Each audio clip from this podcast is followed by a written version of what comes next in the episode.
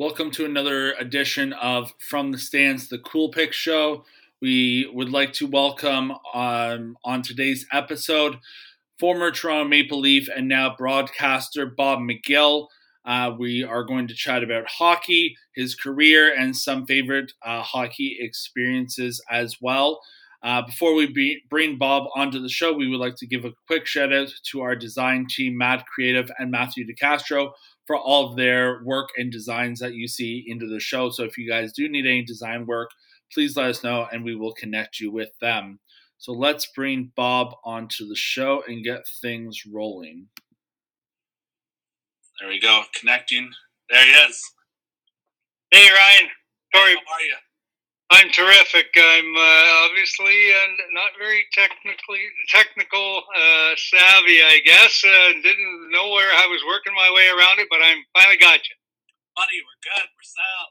This is the way of the world now, eh? Yes, no doubt about it.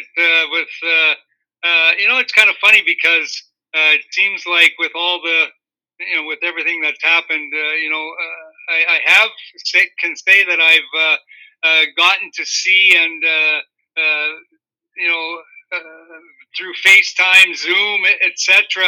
A lot of my old friends that I haven't talked to in years and stuff, and so it's been a good excuse to get a hold of people. So it's been a lot of fun that way. That's great. You're in the car right now. Where are you headed? I live at the cottage up on the lake here in Ontario, and I drove down a couple of hours to see my brand new grandson, who's 6 days old. Saw him today for a little bit, and we're headed back up that way, and had pulled over to enjoy my chat with you. That's incredible. Well, I really appreciate it. I was going to say congrats on the new grandchild. This is grandchild number 3, right? Yeah, number 3. I had a 4-year-old Lakeley and a 13-month-old Brindley, and now Sonny James, 6 days old today. It's been real nice, and my youngest daughter. So all 3 kids each have a child, so life's good. That's incredible, man. Well, congrats. I hope everyone is healthy and doing well on your end. Not to take up too much more of your time, let's get rolling. So my first question I want to ask you is, what was your passion about wanting to play hockey? Well, it's funny. I have an older brother, 2 years older than me. So, I followed him around everywhere when I was a kid. And we lived right across. We grew up early days in Edmonton. And the outdoor rink was right across the street from our house. So, we literally threw our skates on and jumped over the boards after skating across the road, and we lived on the outdoor rink, and it's something where we always talked about that we were going to play in the NHL, my brother and I, and we played major junior hockey against each other for a year as well, but unfortunately, he didn't play in the National Hockey League. But I certainly, he was the guy that pushed me, and I tried to emulate him growing up, and it was something where he was very instrumental in helping me get to the National Hockey League when I did. That's incredible. I know that you started playing hockey when you moved to Ludic with your family back in 1970, and then before leaving to play for the BC JHL's Abbotsford Flyers in 1978. From there, you then joined the WHL's Victoria Cougars the next year, which you ended up winning the WHL championship in your final year with them in 1981. What was that 4-year period like for you, with all the kind of shifting, winning a championship, getting to play with new guys? What was that whole experience like for you? Well, it was obviously I left home at 16 to go play in Abbotsford, and my brother had played there for a couple of years before me, and he played for the New Westminster Bruins, and I was protected by New Westminster, and then I got taken off their protected list for some reason. I ended up on Victoria's, so I ended up going to Victoria, and proved to be obviously a real blessing, I think, because New West team had sort of fallen off the map. And my 17-year-old year, we went to the Western Hockey League finals, and then I got drafted after that season. And then the next year, we we went to the Memorial Cup. We won the WHL championship with the Cougars, and it was an unbelievable experience. And I played with Barry Peterson and Brad Palmer and Tory Robertson, Mark Sear, a bunch of different guys. Grant Fuhr was our goaltender, and that year we were 60-11-1 in Victoria, and that 60 wins is the CHL record that still stands today from 1981. So it was quite an accomplishment, and every time I see one of my old teammates or hear from them, we got lots to be proud of. That's for darn sure. Yeah, that 60 games is unprecedented. You don't see that in regular hockey nowadays. So it's definitely something to be proud of, without a doubt. After you ended up winning your WHL championship, you actually ended up starting your NHL career the following year when you got selected by the Leafs in the 1980 entry draft. What was it like to have your name called by the Leafs and knowing that you were heading to the NHL? Well, Ryan, it was kind of surreal, obviously, when you're in Montreal at the old Montreal Forum when they were holding the draft. And I was there with a bunch of my teammates from Victoria because a couple of them got drafted in the first round. And I ended up, going 26th pick, which is the fifth pick of the second round, to Toronto. And to hear the Leafs call my name was because I had no idea. I mean, I hadn't interviewed with them at all. And, when my name was, announced, it was quite a surreal moment, no question about it. It's funny because I wasn't a Toronto Maple Leaf fan as a kid. I was a Boston Bruin fan because of Bobby Orr. And, obviously I wanted to be like Bobby Orr as a defenseman. And I quickly changed to be a Maple Leaf fan. And, obviously playing my first 6 years pro in the Maple Leaf organization and playing with Börje Salming, who I still see. I played an alumni game with him this past year, and it's so awesome to see him because to me he was the best defenseman I ever played with. I played with some good ones, no doubt about it, but to me he was the king, and he's still the career assist leader for the Toronto Maple Leafs, and he's such a great guy, and obviously, being part of the Leaf organization still today is pretty awesome considering you go all the way back 40 years ago to when I was drafted. Yeah, well, we're going to get into what you're doing now with the broadcast work in a second, but one thing that I wanted to ask was you played in the NHL for 13 seasons. Along with Toronto, you played for six other franchises, including Chicago, Detroit, San Jose, just to name a few. Which team was your most favorite to play for out of the ones that you did? Well, I mean, obviously a special place in my heart for Toronto just because of, playing there, my first 6 years. And then I went back for a year back in year 11. But my 4 years that I spent in Chicago was probably the most success I had as a player and the most fun. My first year there, we lost in the first round of the playoffs, but then in 89, we lost in the conference finals to Calgary, and they went on and won the cup. In 1990, we went to the conference finals, lost to Edmonton, and they went on to win the cup. And then 91, we actually won the President's Trophy. We had 106 points for most in the National Hockey League, and we were looking towards who are we going to play in the conference finals, and we got beat in the first round. I, after that, got taken by San Jose in the expansion draft, and Chicago went on to play in the finals the next year. So, they had a great time there, and my 4 years in Chicago were fantastic. Two of my three kids were born in Chicago, so certainly there is a big place in my heart for the city of Chicago and the Blackhawks, and it was pretty unbelievable when they won those three Stanley Cups here once Jonathan Taves and Kane showed up in Chicago, would turn that franchise around.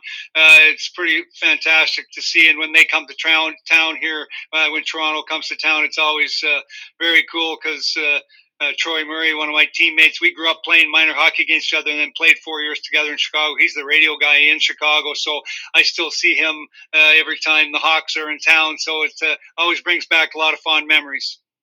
Now, growing up in hockey, you may have watched, obviously, a lot of games hoping to get to the NHL. And before you did, who was that one player that you watched growing up that you kind of, like, not so much idolized, but you liked his game style, or you liked how he performed on the ice? Well, I mean, I was obviously said this before that I was a Bruins fan because of Bobby Orr, and you know, to see the things that you know, he did as a player, and you watch growing up, and then even when you get to the NHL, and you still hear about Bobby Orr all the time, and you get to meet him in person, was like, oh my gosh, like I'm talking to Bobby Orr here. Like, it's like he is. It was my idol. There's no question about it. And, you know, I think every kid who was a defenseman wanted to be Bobby Orr, right? And obviously I wasn't anything like him when it came to playing the game, because I shot right first and foremost, and he was a left shot. But, I mean, you know, it's something where, you know, you as a kid, I grew up in a small town, Alberta, right? I mean, we were a single A center, and you know, you jump to junior A and then major junior, and it's like, man, the pool, you know, the fish keep getting bigger and the pond gets smaller, so it's tough to find your way, but when you find a way to do what you got to do to make it. And I was fortunate that you know, started junior hockey and started getting in a few fights, and I did pretty well at it and liked it. And that was instrumental in helping me move up the ladder. And obviously, I would have liked to have been able to be a guy like Bobby Orr, but hey, he had such God-gifted talent. It was unbelievable. But anyway, at the end of the day, I'm very proud of the fact that I got a chance to play for 13 years as a pro and play over 700 games in the National Hockey League, and I wouldn't trade that for anything. Exactly. You make your own memories. That's what it's all about at the end of the day. Yes, absolutely, and many fond ones, no question about it. And there's nothing like running into ex-teammates anywhere and everywhere, and reminiscing about old times when we get together. It's always a lot of fun. Now, looking at the mentors on the ice, but off the ice, as you said, you looked up to Bobby Orr playing. Who was that one person for you off the ice that was kind of like your mentor growing up, whether that was in your family or elsewhere?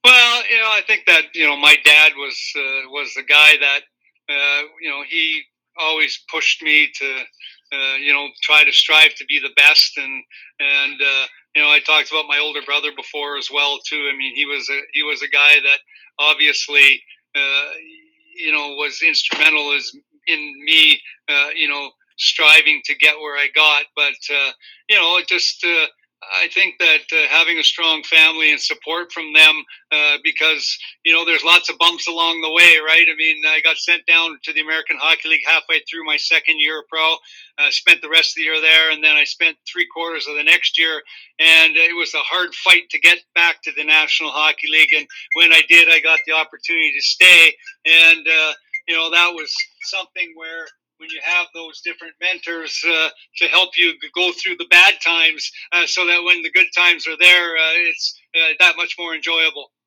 Now, talking about tough opponents, this is a bit of a two-part question. During your time in the NHL, what was one of your favorite games to play in? I know you obviously, as you mentioned, there's a lot of games to pick from, but if you had to kind of pick one that could stood out among the rest, which would that be? And also, to the second part would be, who would be one of the toughest fighters that you had to play against in the league?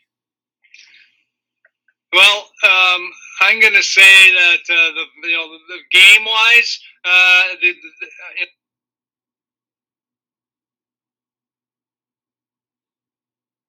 in Edmonton, which is, you know, right close to my hometown, my mom and dad and my family and all kinds of relatives, all my friends, all got tickets to go to the game, and I scored my first NHL goal in Edmonton with all my friends and family there. That was certainly a career highlight, no doubt about that. But you know, the other second part, I guess I would say is, I mean, when it comes to the fighting aspect of the game, I mean, there was nobody tougher than Bob Probert. And, you know, I tangled with him 6 times, I think. And I'm still here today, so I guess I did okay. But you know, there's one time he did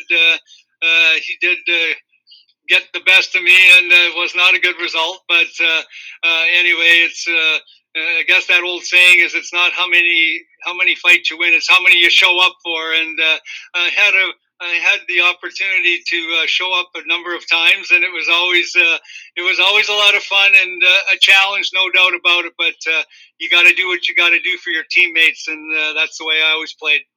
That's awesome, man. Yeah, like you said, it's all about showing up and at least standing up for yourself and for your teammates on the ice, because nothing would be worse than be like, no, I'm good, see you later, and like right away, right?